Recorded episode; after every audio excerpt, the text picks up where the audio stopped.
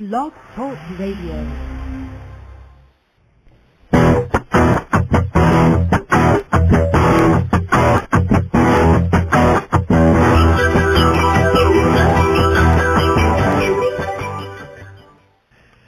Good morning, folks. Welcome to the post Labor Day Chud Morning Screw. You guys hear that, that British woman at the beginning? Blog Talk Radio. I cannot listen to that voice and, and not wonder what her vagina looks like. I don't know. Do you have the same thing where you're just like, God, I want to know how does she piece that shit together? She's got such a hot voice. And it's true. If you're if you're a woman and you have a British accent, you get a little bit of extra play, and people wonder what your vagina is sculpted like, inside and out. So, my name's Nick Nunziata. We are uh, here on the uh, on a Tuesday, our third week in a row. We pulled this nightmare off. 60-minute show, uh, total total ex- example of how show business is. Uh, professional, uh, concise, loaded with uh, very important information, and uh, really feeling the pulse of what's going on. We have a film that is number one in the box office that is uh, a sneaky, sneaky movie. I'm writing an editorial about it now, but I'll tease that. Uh, we got a film that came in second that is a throwback that uh, is definitely getting a mixed response, but something I found to be definitely worth the time. And uh, prior to this uh, this podcast beginning, I got off a one-hour call with uh, a bunch of other pseudo journalists like myself, uh, talking to the esteemed Donal Logue uh, about his new show Terriers, which uh, starts tomorrow. And I do want to talk about that a little bit. First, I'm going to go ahead and take a call since it's so rare that they happen. I've got somebody waiting from the 850 area code. Let's see who this person is and what they want. How you doing there? Hey, what's happening, Nick? Who's this? This is Andrew from Destin. Oh, cool. How you doing, man? Hey, I'm doing good. How are you? Good. I'll be in your town next month. Ah, no shit. Are you going to the Red Room? I'm going to. Is it Red Bar or Red Room? The Red Bar. The Red Bar. Yeah, yeah. I am definitely going to the Red Bar. Um, I actually I don't know the dates exactly, but we're going there for a long weekend to play golf and play cards and you know have a good time. And uh, I'm, I want to. I'm glad that you called because I, I definitely want to. Uh, if you if you have the moment, catch up, say hello. Hey, I'm- I'm all about it. That's pretty much why I called in was because I wanted to see what's going on in the Chud world and if you guys have anything coming up, even up in Atlanta, because that Scott Pilgrim, Edgar Wright, and crew was great coverage. Oh, uh, did you come up for that or or no? I had to check it from down here on the Okay. website, but Oh, well- if I had been able to, I would have been all over it.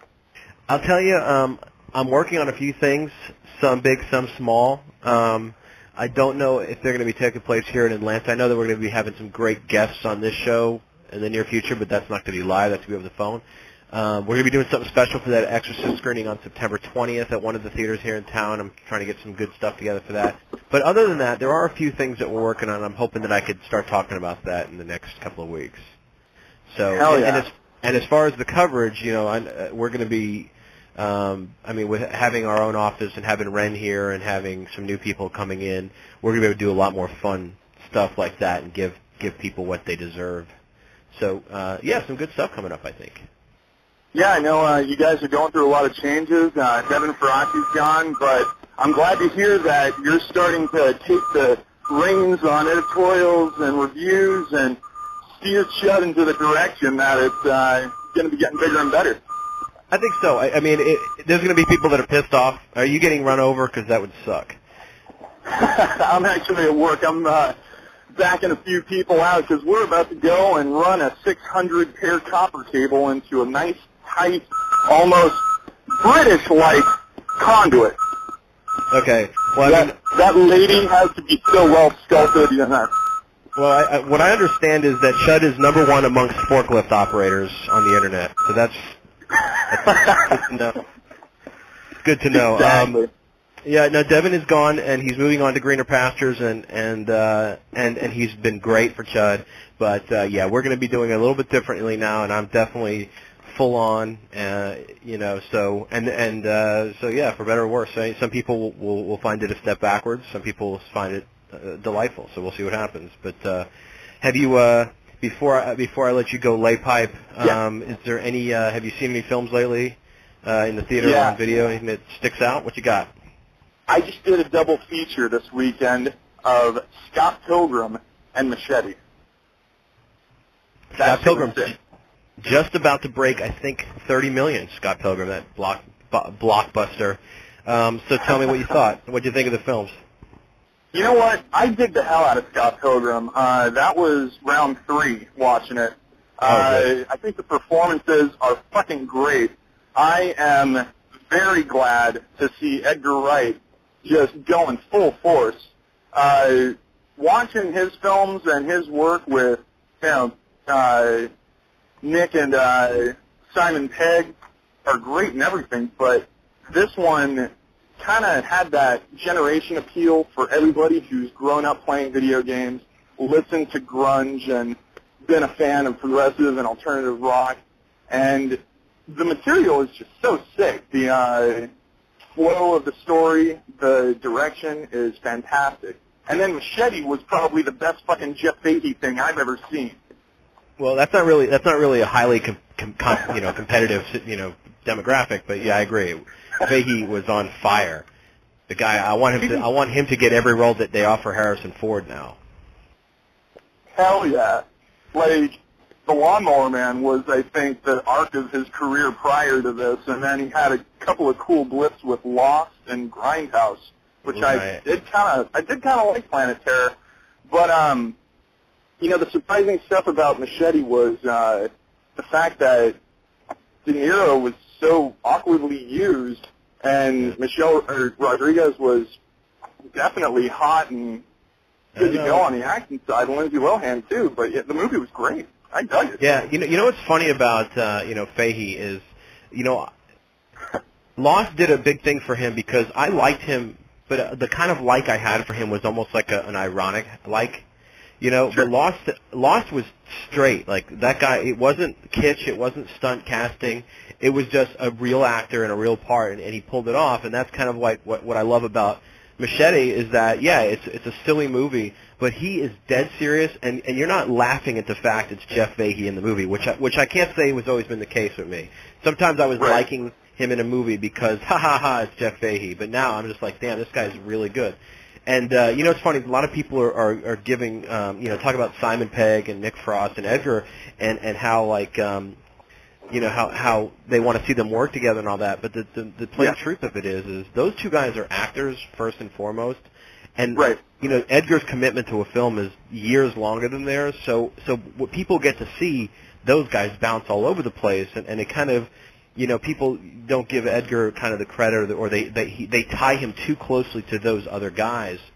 And I Sure. think what Scott Pilgrim did was, first of all, yeah, he he gets to bask in his own light, and sure, the film isn't a hit, but there's no denying it is a tour de force for a director.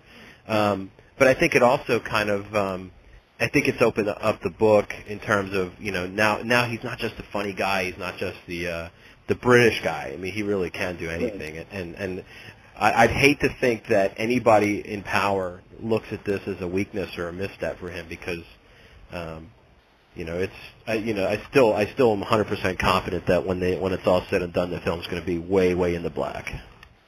And Oh, that is yeah, not no, a racial comment. yeah, uh, it's awkward that none of the leading or supporting characters in the film are black. Well, let's face it, black people are a bit overrated. Wow, serious.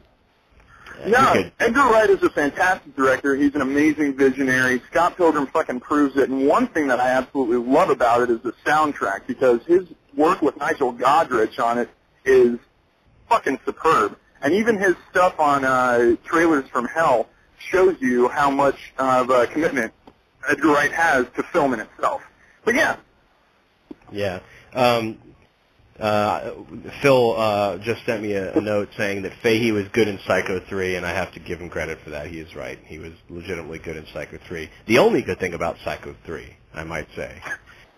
Uh, um, hey, um, I've got an, I'm gonna get- I'm gonna pull another caller into the fray. You want to hang around, or should Oh, I let you go? You gonna hang I'm around? rolling. We got to go do this job. All right, but well, I you- would definitely like to touch base when you're down in Destin. Right on. Well, well uh, you take care and don't get yourself hurt. Uh, I, I don't want a Vic Morrow situation down there in Destin. All right. No Take care of yourself. Yeah. See ya. All right, we got somebody from the 213. How you doing there? No, really, how you doing there? I blame Blog Talk Radio. Let's try this one more time. Clickety click. You there, sir? Can you hear me? Yeah, now I can. Terrific. What a great piece of technology this program is. Who's this? Yes, beautiful. This is Javier Van Damme. I wish. I wish. Well, you're not really calling from the 213. This is some sham. This is, This is the, this, is this the, is this the webmaster for lastexorcismfans.org? It is, yes, exactly. And, and and now that it's been out for a couple of weeks, we can totally spoil it. So I'm thrilled. So you went and saw it. Yes, if, if, if anyone you- if, if anyone's listening, we're gonna spoil the shit out of the movie, so beware. Which is fine. If you, I mean, if people haven't seen it by now, they're not they're not you know committed enough anyway. And honestly, it's not really the spoiler of the mill. It doesn't change whether the film's worth seeing or not. You know, if you know the ending. So you seem to have been very invested in the movie for the bulk of the running time, and then felt cheated at the end. Is that correct? I didn't. I wouldn't call it very invested, but I thought it was really effective and well made, and I really liked the story. I mean, Cotton as a central character really works for me. Right. That even up, even before the ending, I thought the film was really, you know, lacking a few scares. If you really count them, the really scary, uh, scary parts are three or four. There are only ten minutes of scary stuff in the film, tops. Maybe. and yeah. that's where I, yeah, I mean, it's it's really not that that of a scary film. It's it's a, it's a story that happens to have a you know a possessed girl in it and a demon, but the the scary stuff was left out. I don't know. And then the ending, it's not that I'm I'm against you know baby demons or crazy shit like that at all. It's just that I felt that in I mean it didn't really was supported by the narrative that came before. I mean, to have, yeah, the the demon was there, the girl was clearly, you know, possessed, whatever. But to have the the pastor from the local church turn out to be, and you know, a, a demonic s- Satanist cult leader, and they were delivering, you know, the demon baby. So it it turned out into, you know, Rosemary's Baby ending in five minutes, and I just didn't think the movie had earned it. That's all. Um, I here's the thing about about that, and and, and I and you have a very legitimate argument, and I think a lot of people's responses to the end of the film is an emotional one, um, and it, and it necessarily is no credit or fault of the filmmakers and and why it gets that response. But what I loved about the film is that it is very little. There's very little scary stuff, and even the stuff that they try to make scary, I think they don't really mine those those scares all that well. But when this movie, you know, it's, it is a character piece. It's very well done. You're you're interested, and and and then all of a sudden you have a moment where um, uh, they cut a baby out of a of a woman, and it's a demon, and they throw it into the fire. That's really all I need in the movie. And and and then when the, when the, when it actually you know purports that that this that this shit could be real and that there's some sort of beast that's being born into the fire, or whatever. I love the big idea. I don't think they necessarily pull it off all that well because then it goes right into this Blair Witch running, running into danger kind of Exactly. stuff. Yeah, I hated. I hated that. I hated Yeah, me too. the last two minutes. Just just Blair Witch running through the woods and having people being killed. That I hated. Uh, up to the demon, I was maybe fine with it, but then it just Hated the ending. but but uh, it, you know it's it's a polarizing film, but it's it's it's interesting. I think I think one of the big problems of it is the marketing. I mean they they really tried to make you think that this was some really dangerous and, and taboo and ultra ultra scary movie, and and and actually I think that in the past couple of weeks we've had two movies that have completely coasted on a false marketing scheme that I love that they did it because really you have to get people into the theater, and if you're going to piss off 60% of them, so be it. Um, but the thing is, and I'm using uh, Last Exorcism and The American as an example. I think The American is going to. I mean, I, I went to the theater and saw it with a you know pretty big group of people, and I was one of the very few people who was happy coming out of. Everybody else was furious, and uh, I love that because if you piss off like 60% of the people, you get like 30% of them are completely indifferent, and then you touch like five of them. Five people that never would have seen like an art film before had to be coerced into going, you know, w- without knowing what it was. If those five people come out of it excited about more abstract, weird movies and all that, then it's kind of a win. So I like that the I like that they're that they're pulling pulling the right strings with us right now because otherwise, uh, you know, last Last Exorcism would be a direct to video movie that nobody knew about. I think. Yeah, but I, I agree with you that it was mismarketed. Well, not mismarketed, probably was on purpose. But just take the poster, for example. The poster is a very striking image of the girl, like, up in the ceiling, on, on, on the corner of the roof, like being, you know, possessed. And that's not even in the movie. So, No. yeah. She does I- sit- she I does sit on an armoire. More, So- yeah, she does. which is scarier to me. Maybe- maybe. I, I did like the actors in it. I mean, the, the actors were, were good. The, they sold the concept. They sold characters. Not maybe Caleb, the, you know, the brother. Mhm. As, as soon as he showed up, I knew that he was evil or something up. When he's happy that he's a fake exorcist, exorcist, whatever it's called. And because when, when he realizes that he's not really going to exorcise her, he gets happy because he knows that you know there's something wrong with her de- deeply or in real life. But I just can't buy or couldn't buy at the time the reveal of the local pastor being, you know, No, they didn't do a good job of building him up. You see, I think you only see him in like one and a half scenes, and he's and he's like, uh, he looks like Harris Yulin, and he's here to help, but he's really not. You know, it would have been more convincing if Caleb or somebody else was, because you you need at least the the seed of evil or the, or the suspension of disbelief somehow, because that guy is just a, like a, a throwaway character in the scenes that they introduce him in, and he comes off totally as a somewhat nice guy who's trying to help and you know, whatever. You know what though? The scene with Caleb, the thing that's the, one of the scariest moments in the movie to me is very uh, near the beginning when Caleb kind of confronts them on the road and tells them to turn back, and then, you know, he gets a little, he throws the Throws rock the at rocks. and all that. Because the look in his eyes, I've seen that look. That's a, I mean, that, was a really kind of, you know, that the, I, I kind of thought the film was going to go towards real life horror, just based on um, the fact that you know it, it was it was tr- it was going like against the grain of, of of an exorcism movie. At least that's what I understood. And and and and you know, obviously th- those kind of people are real, and and that stuff's uh, just as scary, if not more scary, because it is feasible. And I was expecting something like that. That kid actually did a really good job there uh, in that movie, and and and he. he even though at the end I thought it was tacked on having him present there, and he didn't, he came off as kind of a flyweight. Um, there, there's the seeds for a lot of potentially cool stuff that they didn't take advantage of. But you know, the way I looked at it was, it, they did such a good job, an atypical job in telling an interesting story with good acting for the bulk of the movie that, you know, I don't, I don't know if there was a way they could have made it really all that effective. Either way. No, yeah, mm. I, and I agree. I mean, for for what it's for what it was in the scope of the film or the budget or whatever, they did a good job. It's completely watchable. I just didn't think that since it was it was billed as a horror film and it has a really little horror on it or scary parts, and I just didn't feel. While again, I have nothing against demon babies or demons in general. I mean, the more the more demon babies we have on film, the better. But I just didn't think that the film deserved, or not deserved, but it it took us along that path to expect that or to or to earn having one demon baby at the end, and that it's just three seconds. Hey, here's a red blob that's a demon on the fire. Then you know, Cotton runs to the fire, and that's it. Then we get Blair Witch ending, which that that's Yeah. what I hated the most. Yeah. Ha- I, to me, that we gotten no, no, a, a, a, a little two more minutes with Cotton versus the demon, or some sort of you know whatever, I think I would have liked it a little bit more.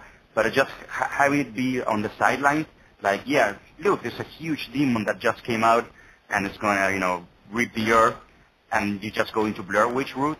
That I didn't like at all. Would you have liked the movie better if after the credits, um, uh, the camera, the t- the camera it it gets picked up on the ground, and then you see like somebody hastily turn it off, and then they turn it back on, and it's uh, it's at a it's in hell, and it's the Demon Baby's first film. It's like my project, my project. weird. Yeah, he, Demon's baby. fir- Here's the first steps of the demon baby. Yeah. Speaking of We- demon we made babies- a, a whole movie. Speaking of Demon Babies, I think Justin Waddell is on the phone. Hey guys, it's Justin Waddell. Hey, Justin. Welcome to us. We're talking about the uh, the ending of Last Exorcism. Uh, yeah, I was just talking about the movie during lunch. Why? I enjoyed it. I enjoyed. I have saying I really liked the movie, and then the people at lunch were saying that they heard it was crap. I, I said, you're crap. and now you're fired. yeah. So The, the, well, uh, how would you do? You, how did you feel about the ending ending of the film, there, sir? And T- and Tati, if you have to go because of you know, I don't want you to get in trouble. Certainly, let me know. Uh, don't want to don't want to hold you on here and get you uh, get you in trouble down there. Uh, I hear that they Well, treat people No, no, no. disdain. I But, uh, really enjoyed I really enjoyed the film. Uh, the ending threw me a little bit, but I I appreciate what they were trying to go for. I'm not as much as it threw the baby. um, but uh, you know, I, I really think that's a it's a it's a really really great build up and it's great characters in that movie. So I can forgive the ending. I think the ending, like you you point out to me that you really like that they at least tried to go for some crazy shit, and um, you know, I guess that's the requirement of that film. You know, the whole interesting part of that film is that you don't the whole time it could it could be real or not. Like it could be she could be possessed or she could you know there could be some just family craziness going on. And at the end, you know, they decided for you what's going what's really happening. But I don't know. I guess you can't really have that movie and not really have an ending like that. I think.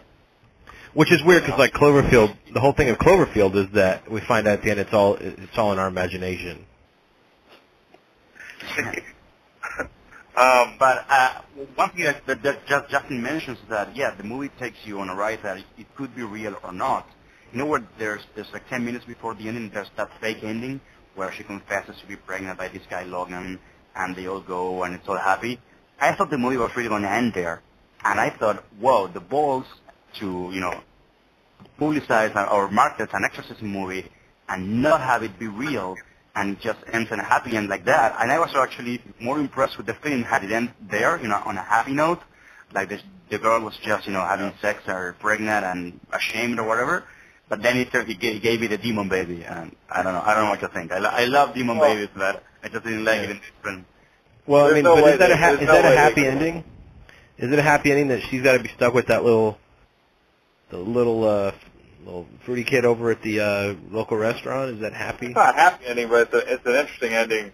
But there's no way they would ever greenlight that film with that ending. You know what I'm saying? There's just no way. They, they'd be I don't like, think- I don't- baby?" You know. What if the crazy priest comes out? What if you know Beelzebub comes out with a sledgehammer? That's what they want. That's what they want to see. They shot two endings to to that movie, and they went with ending B. The original ending was, um, uh, they throw the demon baby into the fire, and he burns, and and they're like, oh, guess he wasn't a demon. yeah, well, um, it's, I, I Well, really did enjoy, uh, enjoy Speaking that. of the demon, speaking of the demon, what was his name? Alabaster or Alabaster or something like that? It was some something great. I it also like, didn't like, yeah, that I didn't like that. For example, when Cotton is performing the fake exorcism, he just picks a random demon from the book, like, hey, yeah, it's this guy who's terrorizing, defiling your daughter, whatever. He just made everything up, and then it turns out to be that exact demon. That's what I also didn't like. I, I Well, okay, be, you know, a different I will demon. say this, but if you remember, the guy was very learned. He had done, a- I mean, he since he was a kid, he had been learning about. Uh, I mean, he really was a student. I mean, when he knew, you know, all you know, the Latin and all that. He had probably done the research and the research based on the the stuff there. I mean, you you could sort of fake it and say, well, he knew he knew his shit. He knew it was fake, but he knew his shit left and right. But it would have been Yeah, much scarier He, if it, he knew how to. What? I mean, plus it could have been where, you know, maybe the dad. I mean, if it was fake, maybe the because he sat with the dad in that scene, and maybe the dad told her. Maybe the dad mentioned that demon to her, and then she she remembered the name. I mean, it could have been a lot of different things, you know. Um, I don't think his name is Alistair though. It was something. No, it was it, it was a name like that. It was it was a It was name that like- started with it. It'd be funny if it was Mark, Mark the Demon. Oh Really? shit, Mark, Mark's Mark's after us. You got the worst. You got the worst demon on your tail, Chris. Harmless Robert the Demon is right after you. did you? uh So how did the how did the movie perform down there? Or It, it didn't it hasn't opened yet. I saw it uh, as a, a screening from a magazine. It opens on, on Thursday. Ah, but I can tell I can tell you the reactions of the people that I saw it with. and? Most, I'd say 90% were pissed off or didn't like it at all. okay. The Yeah, I don't know. movie barely had a few scares. I like when people get pissed off with it. They're walking out, they're all mad at the movie. What did we just see? Is that what they're doing? Damn it! I thought it was a movie Yeah, about exactly. yeah, I thought it was gonna be scary or what what what's with the demon or what a piece of shit, what a waste of time. Thank God it was Funny thing free. is- Most of them were saying. The funny thing is, Eli Roth is it's his name. He hasn't made any scary movies. His movies aren't scary. You know I what? mean, It's a they're- waste of time. Let me let me be honest. You know what's a waste of time? For those people's parents that have had sex and have had them, that was a fucking waste of time. What do you think about that, Nick Nunziata?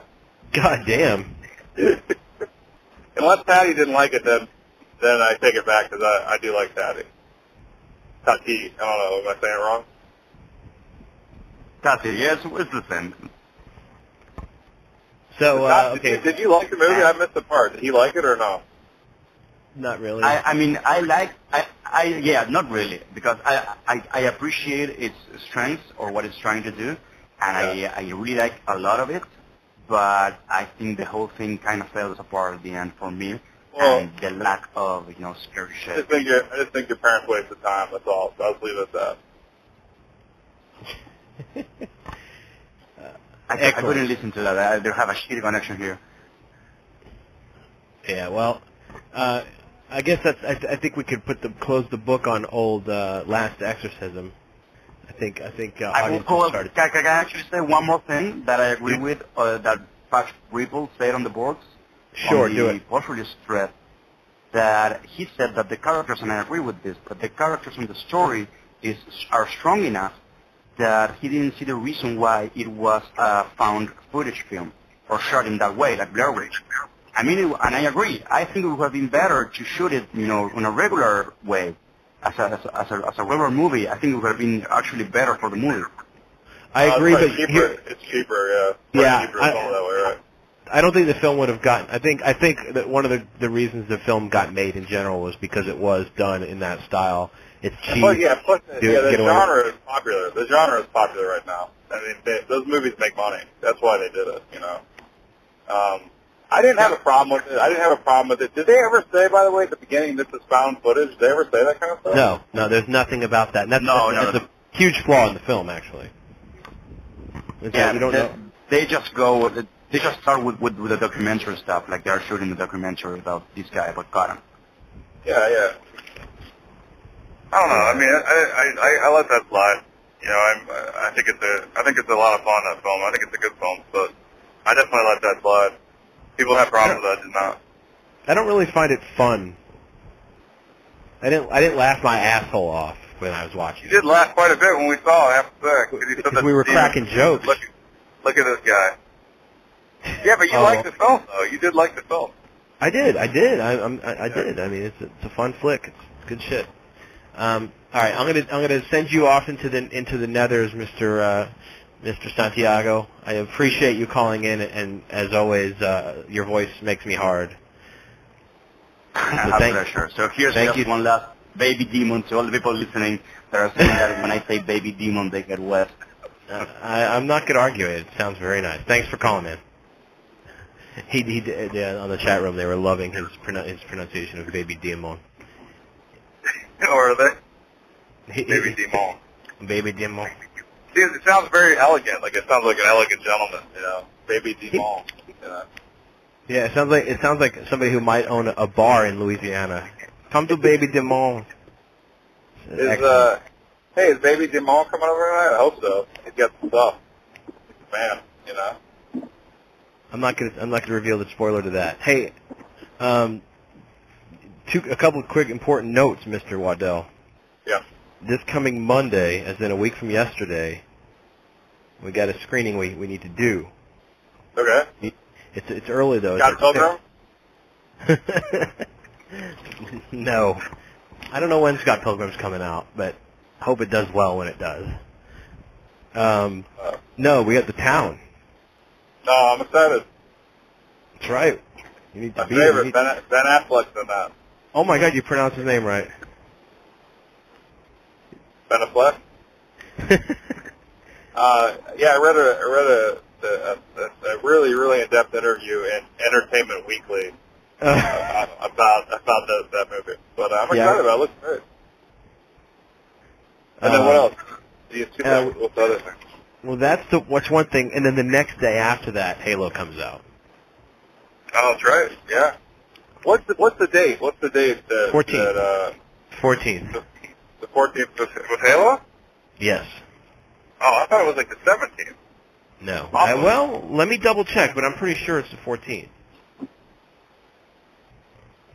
Don't hurt my feelings, because I think Steve's already taken that day off. Did Don't make, me, don't make me cry into the woods. Halo Reach. It's like Nope, comes out the 14th. The 14th, Oh, cool. man. Do you know if they're doing a cross uh, campaign with toothbrush, the Reach toothbrush? No, I don't know. That'd be so good. Do they still make that? Reach, of course, they're huge in the toothbrush industry, I believe. Is it, uh, is it, is it, um, is it for people with short arms? I think what happened with that was they finally answered the call. A lot of toothbrushes weren't getting to all the teeth. And Oh, I think meant, like- it. I thought you meant like a guy's arm, like he could just get it to his jawline, and then he couldn't brush. So, so you'd have a bunch of people with extremely scrubbed jaws. yeah, So they made that little bit longer toothbrush, and now they can brush their teeth. they're geniuses. The Reach toothbrush gets all the teeth. I think that's their slogan, right? Gets all the tits. We So get all I'm- the teeth. I've seen I've seen a lot of stuff lately. Some interesting, uh, some interesting, uh, some t- some TV stuff and some movies lately. Some stuff that I'm not really supposed to talk about, but I don't care. Lay it on me. I saw Wall Street. I thought that was you. Uh, I'm, I didn't- uh, we have we, Justin. We have an audience. I'm trying to. We're I'm trying to talk to the audience and you. Oh, okay. My fault. Go ahead. Okay. God damn professionals. Um. I finally watched um, Survival of the Dead, which I'll be reviewing this week.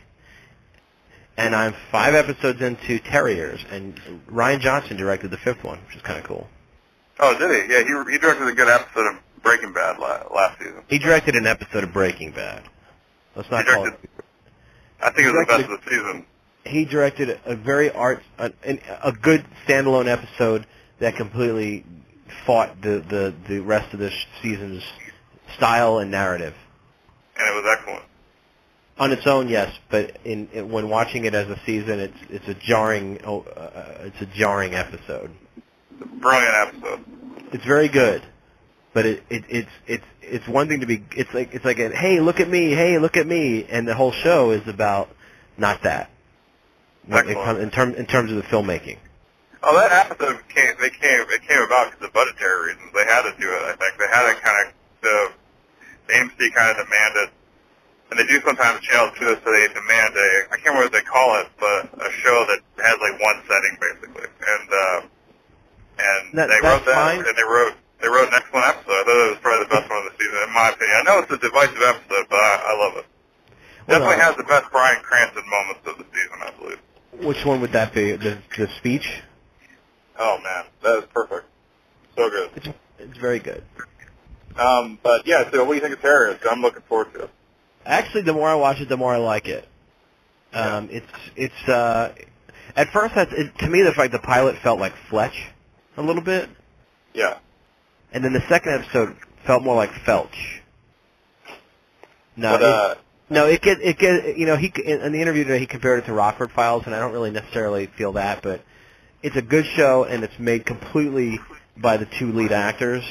Um, and, and you know who directed in, in the first in the first season? John Dahl directed an episode. Rian oh Johnson- wow. yeah. Yeah. Um, Craig Brewer directed an episode, and Clark Johnson, and then um, Tim Minear and some other people that are known for TV, Guy Ferland and stuff like that. So it's like a really, I mean, it, it is almost kind of like um, 13 little indie movies, sort of. It's it's kind of cool, and, and Donal Logue is really good, and the guy who plays his partner, Michael Raymond James, is awesome. He was in True Blood. I heard, I heard. He was, he was kind of the baddie of the first season. He didn't he didn't get to do a ton of on that show, but I'm kind of looking forward to seeing him uh, outside of that show for sure. Yeah, they're apparently friends in real life. Those two guys. They are now, like they, yeah, they, they yeah, they, they. Oh, they weren't before. Well, they they were friends because they had connected over a book apparently on on a previous project, but they they bonded supremely on this. I've got another caller in. I'm going to bring this person in. I don't know who it is, so let's see. person from the 201. Who is this? Uh, TJ. Um, who is this? TJ. TJ. Hello. Hey, TJ. How you doing? I called back. I called back a, a time in the morning show, like a couple ones. Of, I, I forget which. It was like a while back. I think we talked like Hey. a while back. I forget when it was. The last time What- we did one of these things. I'm not sure. Well, welcome back. Where, where, what part of the world are you calling from? Um, I'm calling from Jersey, actually, like right near Jersey City. It's like right across from New York. Excellent. That's excellent. Well, what, what would you like to talk about? Well, there's a couple things I want to talk about. I want to talk about how shitty this summer has been for movies, especially the particularly the ones I've seen. The ones that I saw in the theater was uh, Predators and uh, Expendables, and uh, yeah, they were they were pretty fucking awful. Like I don't I it was like a whole like they're trying to like have a resurgence of uh, 80s movies, like trying to like the style of 1980s. And it's just like, it's just, they just did a shitty job of it. It was really, bad. Like, I was really, Predators was something that I was definitely looking forward to, and it, it was just not very good at all. Like, uh, I just, I just felt that, um, the whole movie just felt like pointless. The same thing with Expendables, actually. It was kind of funny, because I think, like, the problem that both movies had is that they, they both just felt really just pointless and aimless. I, I, just, I don't know what your feelings on it were, but I just didn't. Just, I just like both of them. Uh, the, my expectations were kind of moderate. Uh, I mean, Predators, I, I, I didn't expect anything from, and I found little things to like about it. But as the farther I get away from it, the less I care. And Expendables, Expendables is a similar situation. It's like uh, it was it was fine, but you know, if I was 13 years old, it might have changed my life. But it doesn't do much for me now. But the rest of the summer, you're right. It's been it's been a terrible summer. The the only thing I don't get is that is that it's more it more has to do with with like people on the internet, I guess, than than it really has to do with the movies. But I just the one thing I don't understand, and you see it all the time because I'm you're going to message board a lot. It, it seems like there's really like kind of like a, a big hypocrisy going on with a lot of people because like when you see something like Predators or Expendables, you see these people that are like they love it. They're like, "Oh, this is the greatest movie I've ever seen." Blah blah blah. It's so over the top and this and that. And then you get something like, uh, well, Machete too, like Machete or something like that. They're all movies that try to be over the top and stuff like that. But then you see like something like uh, Resident Evil Afterlife coming out. All right, now it looks completely ridiculous, looks dumb, looks over the top, but people just scoff at that. But at the same time, to have something like Expendables or again Machete or Predators, which is pretty much the same thing, and people just you know eat it up and it's, it's everything's fine. I don't I don't get the, the like how the, it, it goes. That doesn't go both ways actually. It I think seems like one movie. It seems, it seems, seems to me like one movie is allowed to be over the top and stupid, and another one isn't. When clearly the movie, like like Resident the Resident Evil movies, they're not good movies. Don't get me wrong. I per like I'm I'm you know I enjoyed the first one and the third one. The second one was fucking awful. Don't get me wrong. But they're clearly movies that were that were made to be over the top. They're clearly movies that were they're they're trashy popcorn movies, and that's what they were meant to be. And people don't seem to get that. But when it comes to certain other movies, it's just like they get a free pass. You understand what I'm saying? Yeah, I think the Expendables more than Predators is, is part of part of the appeal of that is it's kind of rewarding people for for support, like for their support and for for patronage, and and and it's not necessarily right, but uh, I think I think you know the, the Expendables is an underdog regardless of the budget because of who is who's in it and all that, and I think they they do coast a little bit on that, and from what I understand. Um, the the project could have been a lot different, but but all of the actors wanted to get paid their their real salaries, and a lot of that money didn't wind up on screen. But it, it, you know, I I don't know which is worse. I, I mean, I certainly have no love for any of the Resident Evil movies, and, and I think that. um but but there's a reason that there's another one being made. You know, they're successful, and there's an audience for it, and maybe I'm not cut from the same cloth. But the bottom line is is regardless of what gets you in the door, and in the case of Machete and uh, and and Predators and, and, and Expendables, some of it's nostalgia that got it into the door. Oh yeah. But once you get in, you have to deliver, or else it's just a waste of time, and you're and you're and you're and you're hurting the chances of other films getting uh, their day in the sun. Yeah. See, that's the one thing I would bring up because I'm actually I know a lot of people when they hear this probably gonna like look down on me like at the film. Like I'm a real big film fan. A lot of people that I talk to that are big film buffs like me, they always like kind of make fun of me the fact. But I'm I'm kind of a fan of uh, Paul W. S. Anderson. I like his stuff. I I don't. I think he's a shitty writer. But in terms of like as, as a director and some of his like films, I'm actually kind of a fan of his. And uh, that's like one of the reasons, like like, like something like Resident Evil or something like that. There's, there's clearly movies that are meant to be trashy, over the top. They're not meant to be taken seriously, even though they would like you to believe. Though, I mean, that, that's the kind of thing like what John Carpenter used to do. He he had these movies that were completely ridiculous. I mean, you look at it on paper, you're like, well, this movie seems fucking retarded, doesn't it?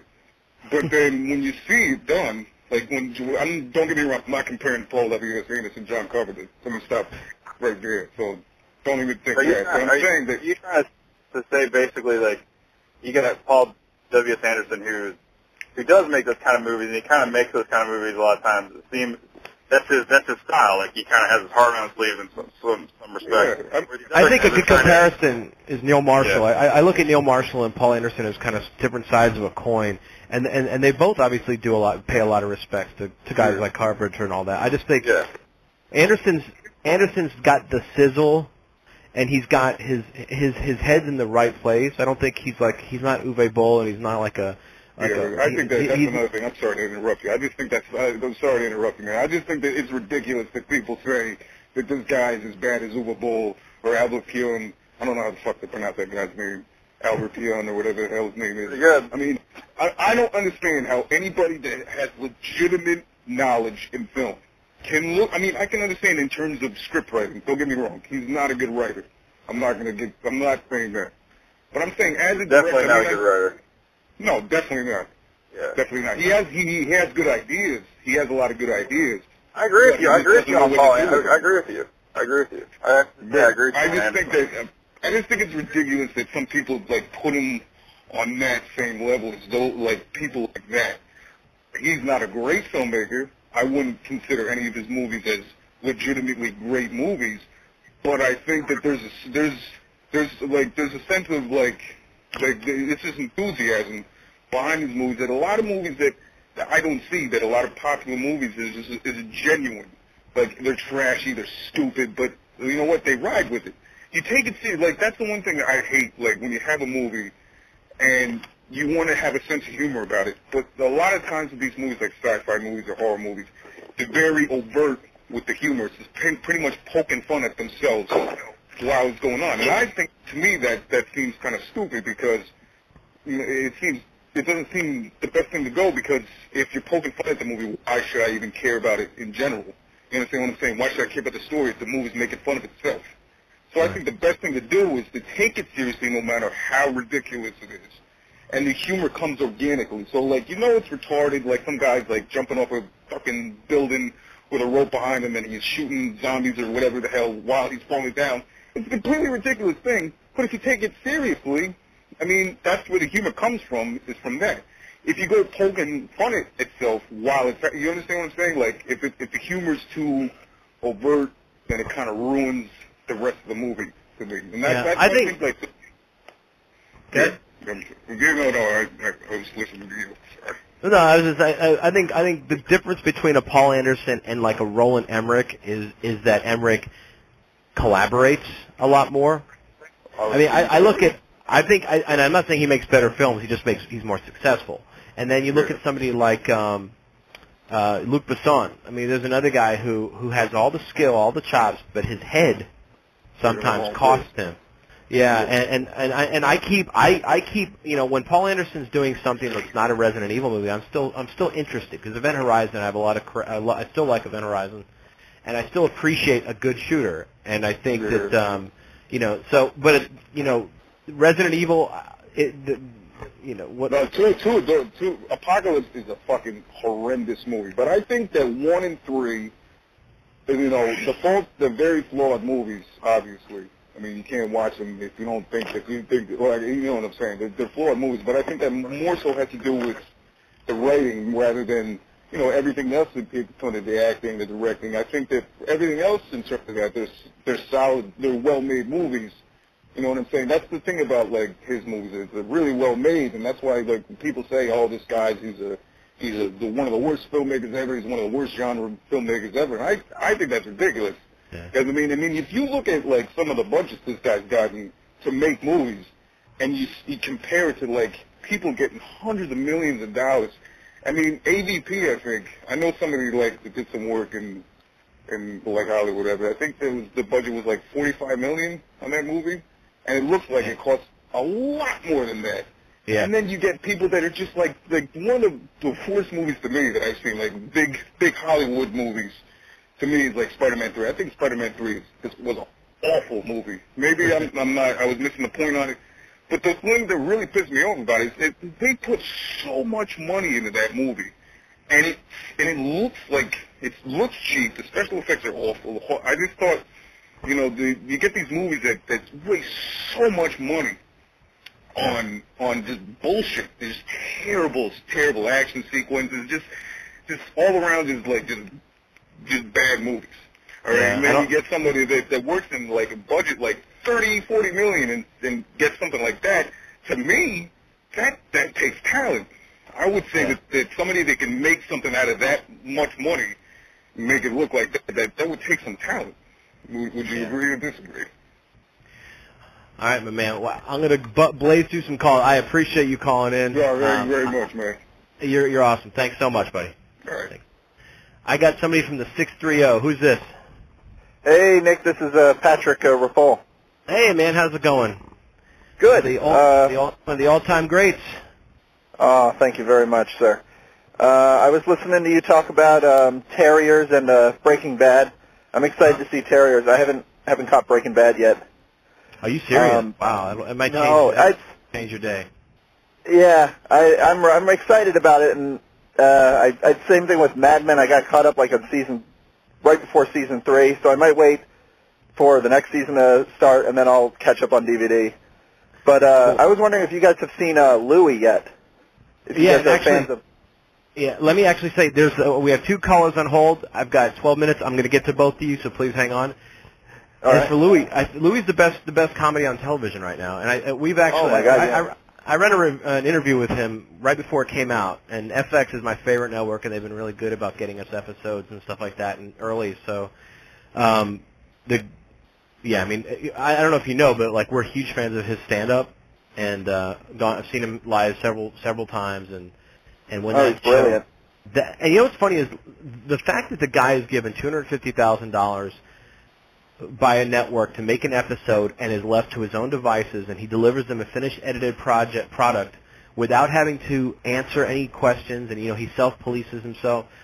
And they let him do that, and, and the result is what we get to see. Is it, first of all that that alone that alone is an achievement, and it could be it could have been a dog shit show, and just the fact that that was able to happen is amazing. But then you see what a guy like he is capable of doing, and the buttons he pushes, and the kind of jokes he tells, it's it's it, it really it feels like it's the '70s.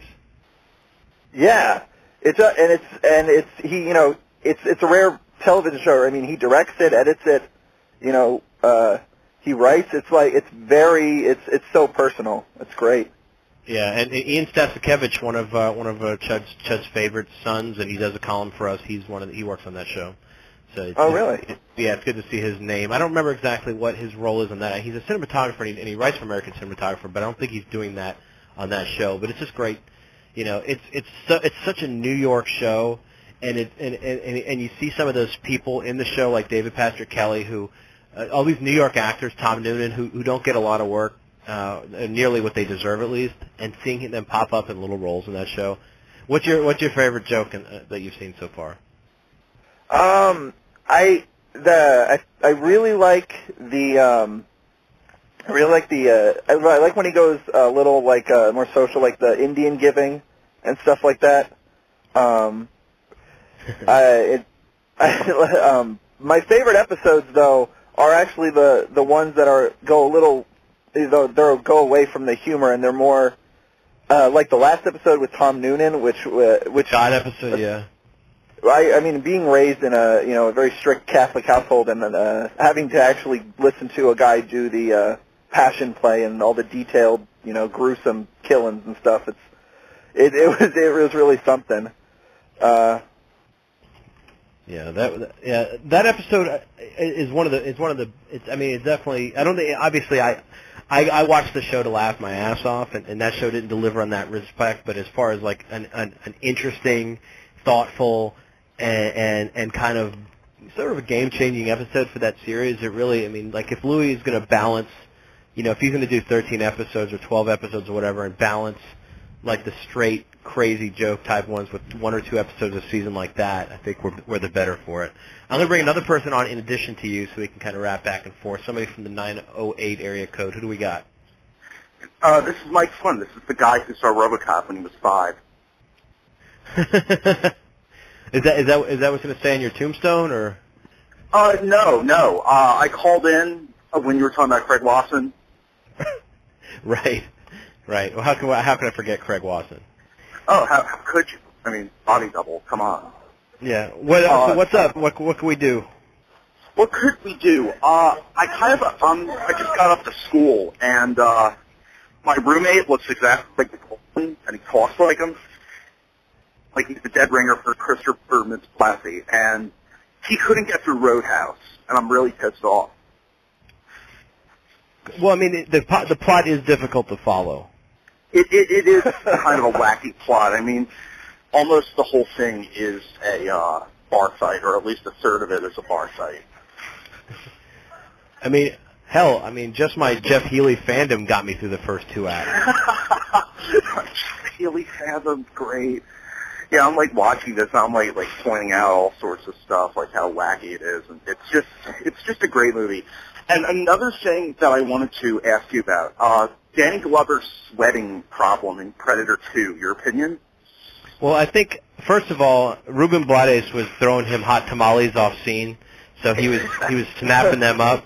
It led to him having a lisp in the movie Shooter, um, but but the whole movie, everybody, it's it's a sweaty movie. It's like they're like they're wearing like you know linens and they're of- out in like in the sun burning their ass off, and there's you know that's part of the naked- plot, isn't it? That it's like the hottest summer they've had. It's you know it's supposed to be like Yeah. a metaphor for how bad the uh, you know crime is and everything. Yeah, Yeah. but it was a And, very um, subtle metaphor, though. Yeah. Also, have you discussed uh, Kim Coates being in Resident Evil Afterlife? I, I I mean I've acknowledged that he's in it, but I don't love him enough to see the movie. I was I was very happy to just see Tig in the trailer. Yeah, he's in, he's in this trailer, and, and and and he's on the poster. Like his name is on the poster, Yeah, and, and, and that and that's terrific. And I'm so proud that Mrs. Coates is going to get what she needs, but it's still it's it's still not enough. I mean, he was in the island too, but it doesn't make the movie you know worth seeing. oh, he was in the last Boy Scout. Don't forget. He certainly was. And but And the he- thing is, we I, we get to see his ass this season on on Sons of Anarchy, which, I mean, what more do we need? I mean, fuck Resident Evil. We, we get to see Kim Coates' ass on Yeah, regular that's- TV. That's a bigger deal than seeing John Lithgow's ass on Showtime. I can tell you that. I, I, yeah, I can't unsee that, and it's it's a horrible time. But Yeah. uh, th- th- have you have you had a chance to watch Louie yet? I have not actually. Uh, I hear nothing but good things, but uh, I heard in the B action thread Tom Noonan was on it. Yeah, I, I, I, I brought I brought Steve Murphy on. I know that we've only got like half, uh, not too much left on the show. I'm gonna, I'm gonna bring everybody on. All right, Yeah. from the, from the 850, who's here? Hey, what's up? It's Andrew again. I had a quick thing. Okay, tell us about your quick thing. All right. Talking to you earlier, but totally forgot to talk about Danny Trejo. Fucking sick and machete. Badass. Eh, Well, actually, he's stiff and thick and Mexican. And he can't text, or he doesn't text. Right. I've also got somebody. I'm going to bring somebody in from the 979 also. We've got five human beings here. Who's this from the 979? No, really. 979 person, do you exist? Hello? Yes, I do. 979. Hello. Who is it? Who's the, who's not? It's Greg Clark from the board. Hey, what's up? G dude, the gentleman. Yes. Um, okay, we got a lot of people, so what we're going to do is first of all, I want Steve Murphy to tell us what he's having, what he's had for lunch today. What I had for lunch today, I had a, a nice tuna fish sandwich followed by uh, an ice dream milkshake from Chick-fil-A. And how did that work for you? Glorious. glorious. You know, I, I, I'm a big proponent of the Jamocha shake, as which is well documented. But that Ice Dream milkshake from Chick-fil-A, that kicks everybody's ass. I I too had Chick Fil A today, and I'm wondering um, why. First of all, and I'm also wondering if if they have considered uh, like instead of having a kids meal, having an adults meal, to where you get the Chick Fil A chicken sandwich and then two handles you can screw into your toilet for when it flies out. Although No. Chick-fil-A doesn't give you the uh, the the belly bomb effect that say like White Castle or even like something like Arby's will give you. The business. They do have waffle fries. They do that. Um, Chick-fil-A is Chick-fil-A is great. You just have a very poor constitution. I hey I eat Johnny's Pizza and it doesn't throw me out of the room like you. Well, yeah, that's true. It sends me right to the round room. um, okay, I'm, I'm going to moderate since we've got so many humans. Um, I want to ask Greg. What I, I know you've been working on some little films and all that. What's cooking? What you've been working on? Uh, well, I just uh, actually produced a film. Um, it was my first time as a producer, which was weird because I was trying to figure out what it was I did. Um, hey, wel- welcome to the club. Yeah.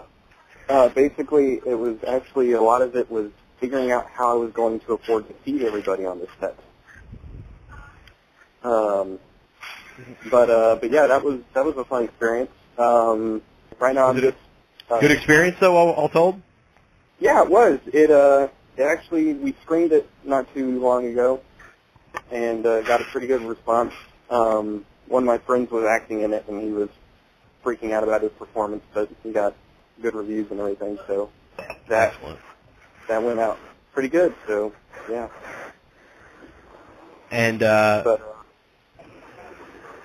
and and, and, and no, I was going to say. And are you gonna are you working on something now? Are you doing another one? Uh, well, right now I'm writing some stuff. Uh, I'm actually trying to put together a crew real quick to uh, submit something to Fantastic Fest. They're doing a a bumper contest for like to play in between their films, and uh, the theme is inappropriate.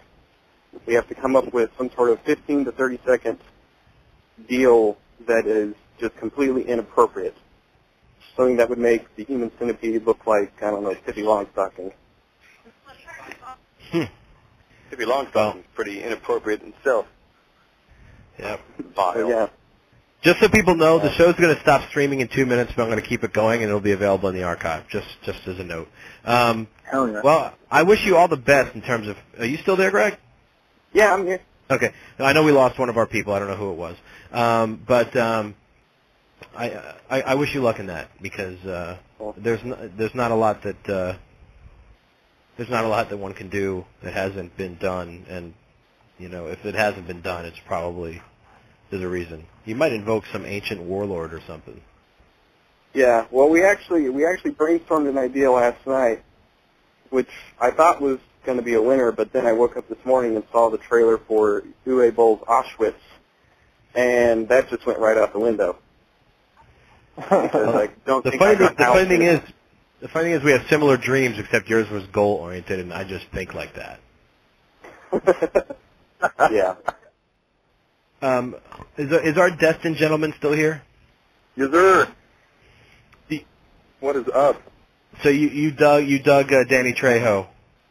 You know, I dug the hell out of Danny Trejo in that movie. I thought it was uh, really cool. Uh, I don't know if you've seen Champion, but that cat has an insane story, and the fact that he's headlining a film like Machete is just sick.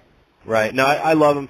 The the only the only complaint I did have was, and it wasn't necessarily his fault, is some of the choreography for him, and you know he's he's uh he's not a spring chicken, and he's a thick guy, and and and and, and I would have liked to have seen his badassery take a little bit more shape in a way that felt convincing, but I, it might have defied some of the purpose of the movie, so I can't really fault that.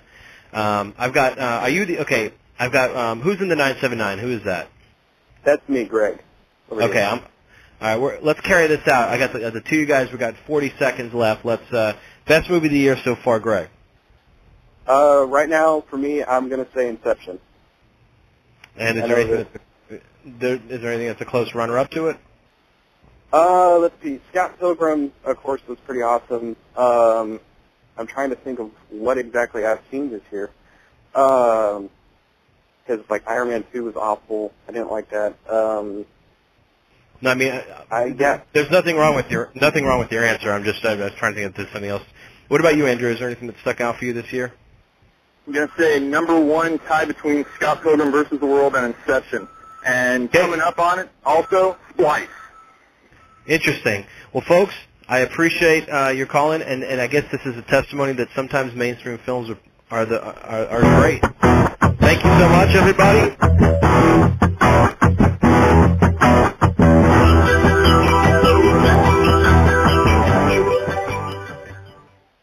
This is the Demon Carl. I suck.